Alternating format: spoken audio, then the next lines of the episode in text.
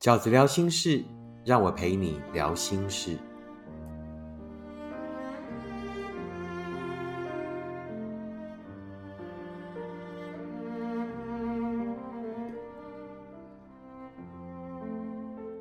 大家好，我是饺子。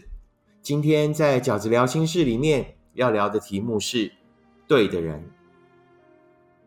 我们之前刚聊过哈，在开年的第一集聊过的所谓该如何走出来，这个是饺子读者的标准题，对不对？饺子读者正在面对的人生必考题。饺子读者呢的第二题的人生必考题呢是什么？就是对的人。那所以呢，我们也都固定会在每一年开始的第二集，也就是今年二零二二年的第二集，我们就来做一个二零二二年版的对的人。虽然呢，每一年一开始的的前几集都会跟过往的一样，但是也都会是那一年度的更新版，也就是饺子在众多读者的来信还有案例里面呢，去归类出可能更容易被判断的。更容易被了解的标准，分享给新来的读者。那旧来的读者呢，当做听进阶版。那新来的读者呢，也希望可以在新的年度里面给大家一些参考。二零二二年版的对的人呢，饺子归类出了七点，只要符合这七点呢，我觉得八九不离十，他就是对的人。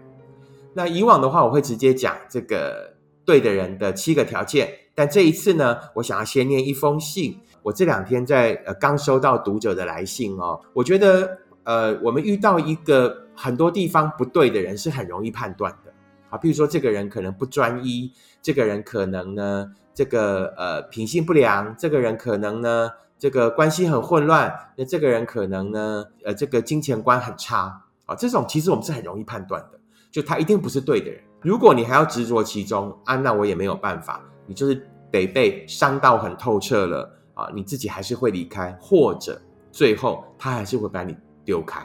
最怕的是，像这一封写这封信来的这个读者，明明看起来没有什么不对的状况啊，可是最后为什么这个人还是成为了不对的人？那我来念一下这一封信饺子哥你好，我最近刚跟前男友分手三个月，我觉得我被莫名的分手了。我们交往两年多，也论及婚嫁，男生提出要结婚。可是最后，我是被一封简讯告知，他找不回当初的感觉。我很好，他不好，都是他的问题。我就这样被分手了。我们平日是各忙各的，但假日都会相处在一起。他的爸爸也买了新房子给我们，我们一直都过着很美好的日子，经常出去游玩。我觉得他在我心目中是一百分的，不管是他的缺点还是优点。但到疫情爆发，我们没有办法出去玩。待在家里，我打扫，他打游戏，一直变成我们的相处模式。偶尔看电影，偶尔去餐厅吃饭，偶尔我也会煮饭。我不知道到底怎么了，哪里出了错？为什么我们就这样的分手了？然而他对我真的是好到跟我爸爸对我妈妈是一样的。我以为我找到了一个跟爸爸一样的人，所以我到现在才会还走不出来。他真的对我很好。他每个礼拜来接我，生病带我看医生，MC 来的时候买红豆汤。我们之前没避孕，也没有怀孕，我们还特地去新竹看中医。他也是呃把我这样在上在下的，他自己也看。我真的不知道我们到底怎么了，为什么到后来会分开？像这样的案例，我觉得就是最可怕的案例，就是一个你明明觉得相处起来诶很 OK 的人啊。我们也很顺遂的过了这个两年多的日子，那甚至呢也论及婚嫁。那为什么突然有一天对方会告诉你说我找不回当时的感觉了？然后更可怕的理由是你没有不好，都是我不好。可是重点是还是坚决要分手，即便是在你没有不好，都是我不好的情况下，那我没有关系啊，我可以接受你的不好。即便如此，他还是坚决要分手。那我觉得这样的状况是最可怕的。也是最让人难以接受的。我想，悲伤在这样的呃论述上，在这样的一个我觉得很可怕，对很多人来讲很可怕的论述上，我们来看饺子二零二二年版的七个对的人的标准究竟是什么呢？第一个就是你们不只要有快乐，也要有心灵沟通。你们不只要有快乐，也要有心灵沟通。在感情里面，要快乐是很容易的。两个人呢，假日见见面啊，计划去哪里玩，去哪里吃饭，或者是呢，有一段时间啊出国。我觉得要计划快乐这件事情是很容易的，因为在那样的聚会里面，我们都是把生活里面的杂事、那一些惹人烦的事放下了，彼此的见面变成一场休假，变成一种休息，甚至是某一种美化后的结果。你会打扮，你会在彼此面前扮演一个可爱的人，说对方想听的话。为什么？因为我们正在快乐里。为什么？因为我们正在度假。为什么？因为我们的见面好不容易，于是呢，我们很容易在这样的快乐里面掩藏自己的感受，在这样的快乐里面觉得一切都是美好的。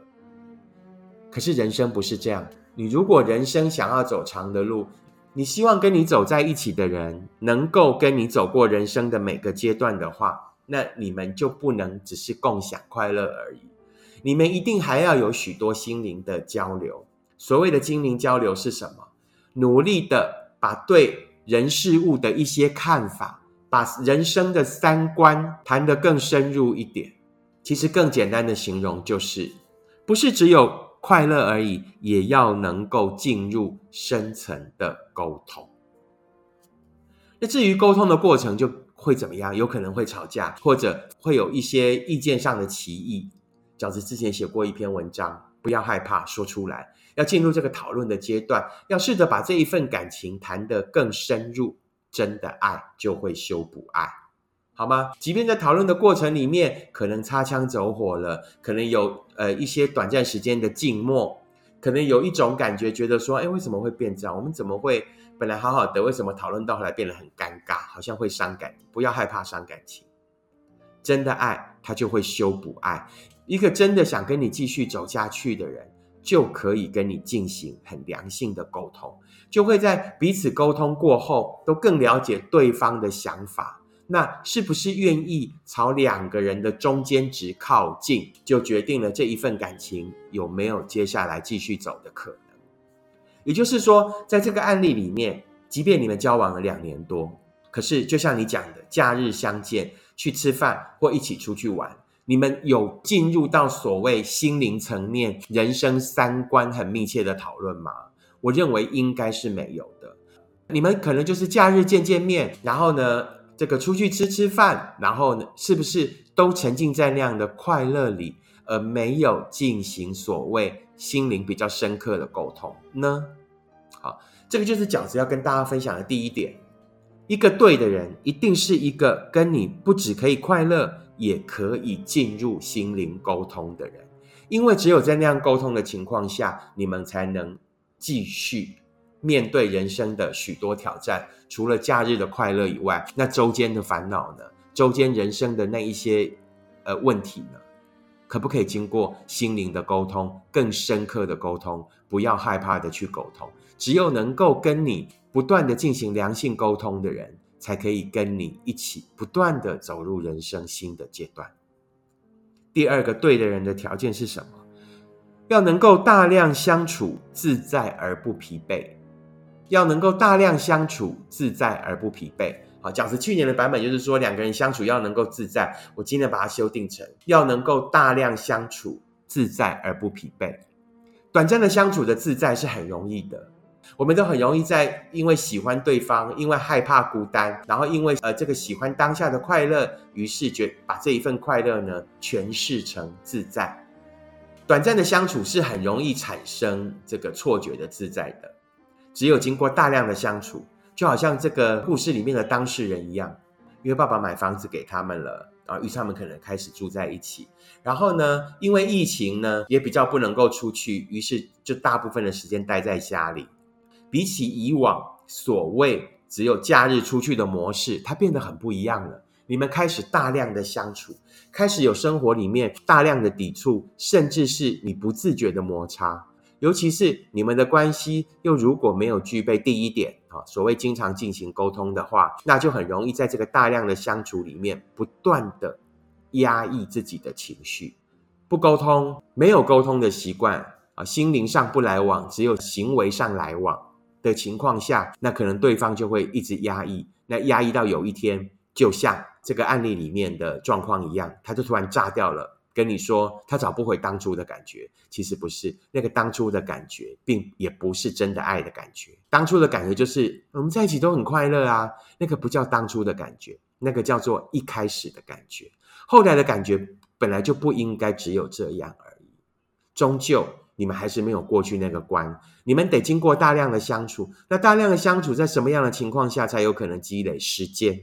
啊，不是说我们一开始就大量的相处，相处的很愉快啊，那个也只是刚开始，感情都还没有被磨损的时候，我觉得需要时间的沉淀，两个人慢慢交往啊，走一个爱该有的顺序，那到后来可以呃出国有一趟长时间相处的旅行，然后到后来人生里面呢，开始有更多大量相处的机会的情况下。你们依然觉得自在而不疲惫，不会像这个故事的当事人这样子，可能不习惯沟通，不习惯说出来，然后大量相处的时候他炸掉了。可是最后他到底还是选择了不沟通。那所谓不沟通的理由就是什么？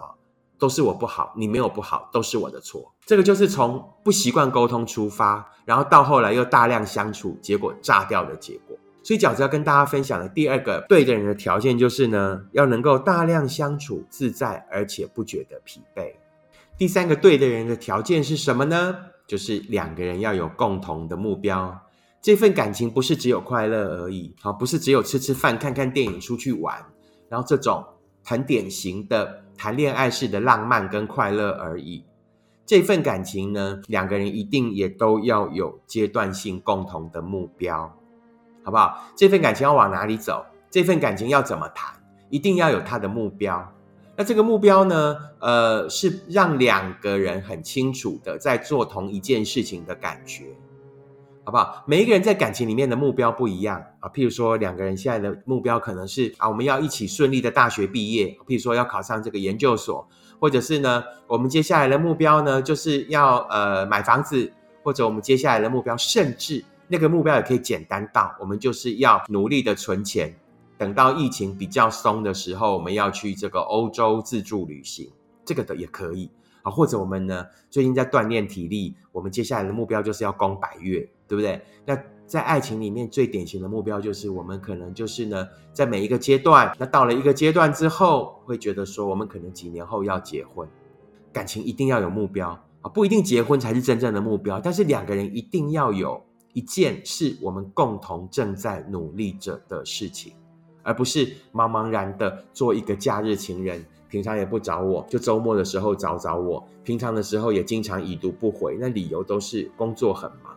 那工作很忙，干嘛谈恋爱？对不对？谈恋爱不是我不是假日的消遣而已，谈恋爱是两个人都用珍贵的人生，都只有一个位置的那个位置让给了对方，陪伴了对方。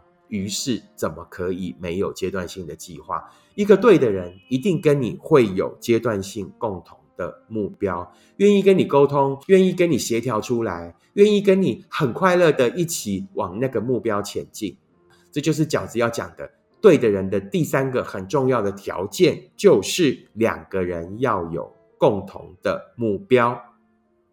第四个对的人的条件是什么呢？就是不止说，也要能够具体实现你们的计划；不止说，也要能够具体实现你们的计划。你们阶段性的目标协调出来的是什么？就好像这一这一个案例里面的读者一样，他说曾经论及婚嫁，那饺子讲了论及婚嫁，讲快一点，一秒钟就讲完了，对不对？然后呢，也不需要消耗任何热量。不要觉得说对方曾经跟我讨论过婚姻的议题，就是一种诚恳，就是一种到达幸福的方式，就是一种承诺。不要真的去执行，要真的去做到。所谓论及婚嫁，就有很多的过程，不是这样子提到一下结婚，或者是呢，呃，跟你勾勒了许多两个人之后婚姻的未来，就叫做论及婚嫁啊。这一份感情呢，就已经到了论及婚嫁的阶段了。没有，那只是说到结婚，随便说说也可以。好不好？不要觉得啊，论及婚嫁这件事情是这一份感情里面多大的里程碑，然后多重要的到达。不，感情从来都不是曾经说过，而是一起走过。所以，这个对的人呢，就有一个很重要的条件是，不只说，也要能够具体实现里面的计划。换言之，当我们对到这这一份案例的时候，是的，他曾经跟你谈到婚嫁，谈到婚姻，谈到许多你们共同的未来，但是他到底还是没有在阶段性里面一步一步去真的实践。那于是呢，你又何苦为难自己？又何苦把那个当时曾经所谓的论及婚嫁，当做是这一份感情，就差那么一步就可以幸福的证明？不是的，从来都不是。哈，所谓论，就只是说而已，而不是真正的做到。一个对的人，他一定跟你在每件事情上都是不止说，也会让你具体的看见，他一步一步的带着你去做到了。你们是一起。一步一步的，真的往那件事情在前进了。第五个对的人的条件是什么呢？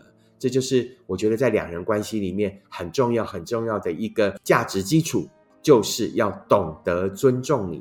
一个懂得尊重你的人，一定也是一个可以跟你良性沟通的人。一个懂得尊重你的人，一定也是一个可以跟你有同理心的人。一个爱你又懂得尊重你的人。才会是你追寻幸福真正长久的伙伴。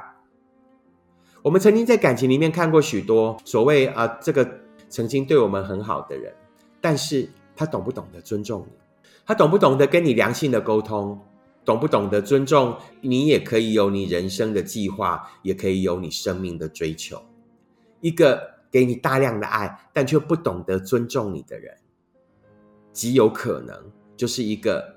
自私的，只是想把你变成他喜欢的样子的人，更有可能是一个恐怖情人的前身。在感情里面，你要找的不是一个只有爱你的人，不是一个只有对你好的人，你要找的是一个不但爱你，而且一定要懂得尊重你的人。当这个人只有爱你而不懂得尊重你的时候，那样的爱到后来就会变成很大的负担。那样的爱就会到后来只有停滞而不会再前进。第六个对的人的条件是什么呢？就是要懂得爱屋及乌，会想参与你的人生。我们在这个故事里面看见这一位读者形容说：“啊，他真的对我很好。然后呢，MC 来的时候会煮红豆汤。”然后呢，两个人会不避孕，然后呢，会一起去看中医，看怎么样样要怀孕这样啊。然后啊，经常就是就是在他在上在下的啊这样子。然后他认为他遇到了一个就像他爸爸对他妈妈这样的男人。我个人认为这样的描述是有问题的。你爸爸对你妈妈一定不是只有对你妈妈好而已。你爸爸对你妈妈呢，一定是从一开始就有沟通，就有聊天，就很 care 你妈妈的感受，不会像你们的相处模式，就是呢，你在家里打扫，他都一直在玩 game，这是你刚才的形容嘛？哈，我认为你爸爸对你妈妈绝对不是两个人的关系而已，他还跟他共组了家庭啊。我认为你爸爸对你妈妈不绝对不是只有对你妈妈好，你爸爸也成为一家之主，也会对你们好。呃，也会跟你妈妈的人生的许多重要的人物来往，并且跟他们维持良好的关系，好不好？一个对的人会想要跟你维持的，绝对不是你们两个人之间的关系而已，而是会想要参与他的人生。当真很爱一个人的时候，就会希望他生命里面那一些很重要的人也觉得他很好，也觉得他是一个不错的人。相形之下，他也会觉得参与你妈妈的人生也是他的责任。一份自私、狭窄而且僵化的爱，绝对是只有两人关系而已。他绝对是我只跟你之间的关系而已。我不会想要扩及到啊，你你人生里面那些很重要的人物，我甚至不想认识啊，我也不想花时间在身上，因为我认为感情就是两个人的事。错，感情可以是两个人的事，但那绝对只是刚开始而已。当你真心很爱一个人，你就会想要走进他的人生，你就会想要了解哇，他的人生是什么？他很重要的人是哪一些人？你也会在乎那一些人对你的看法，你也会希望那一些人也喜欢你。所以，对的人，一个对的人，绝对不是只有跟你有关系而已，他也会想要参与你的人生。一份关系也只有在彼此都很积极的参与了彼此的人生之后，才会形成所谓的社会网络，才会打下更深的感情基础。当那个网络越深，你们的人生就会越分不开，你们的人生才会是真的走在一起。如果你爸爸对你妈妈是很好的，然后你一直想要找一个就像爸爸对妈妈这么好的人，那请你不要低估你爸爸对你妈妈的爱。绝对不是在上在下，绝对不是 MCA 来了买红豆汤这么简单的事情而已。你的爸爸一定是从一开始就很积极的关心你妈妈，就很努力的想要参与你妈妈的人生，并且到后来也极愿意负责的必应全家，极愿意承担责任的成为真正家里面的中流砥柱，好吗？好，从这个角度去看待一份感情。不要那么浮面的去解释，他真的对我很好。大多数的那一些，呃，举手之劳的好，是的，一开始很珍贵，他到后来并不能验证爱情，而且经常到后来很快的就会消失不见。最后一个对的人的条件是什么呢？我觉得这个就是所有的感情里面，爱情跟面包都一样重要。所以呢，饺子最后把对的人的第七个条件就是给了。要有独立的经济能力，好不好？你交往的这一个人，他不一定要这个家财万贯，不一定要给你享受这个荣华富贵，可是他起码要有独立的经济能力。你自己也可以经济自主，但是你就不用再 cover 他。对方也要有一份正常的工作，要有一份正职，并且是呃愿意努力、积极前进的。这样两个人一起努力起来才有意思。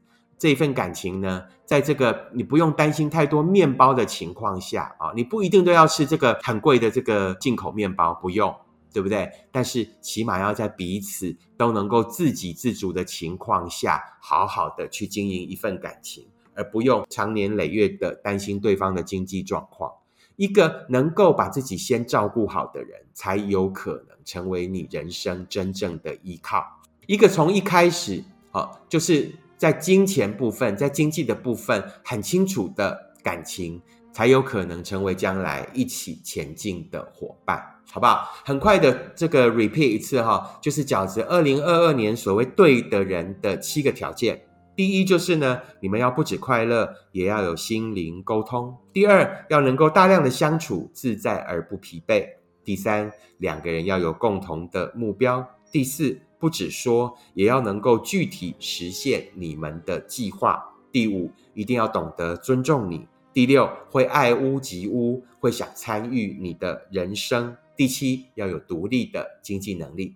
那以上呢，这七个饺子呢认为对的人的条件呢，啊，仅供给这个饺子的读者们参考啊，希望可以让大家在选择对象的时候更精准、更确定，那更不要浪费太多的时间。如果你喜欢饺子的 Podcast，请你按五颗星，并且留言、订阅、分享。如果你喜欢饺子的观点，请用行动支持饺子二零二二年刚发的新书《时间才是最后的答案》。那谢谢大家的支持。那这本书呢，在刚发行之后，也已经攻上呃各大书店的排行榜。已经买书的朋友，希望你们会喜欢；还没有买书的朋友，请多多支持。我们下次 podcast 见，拜拜。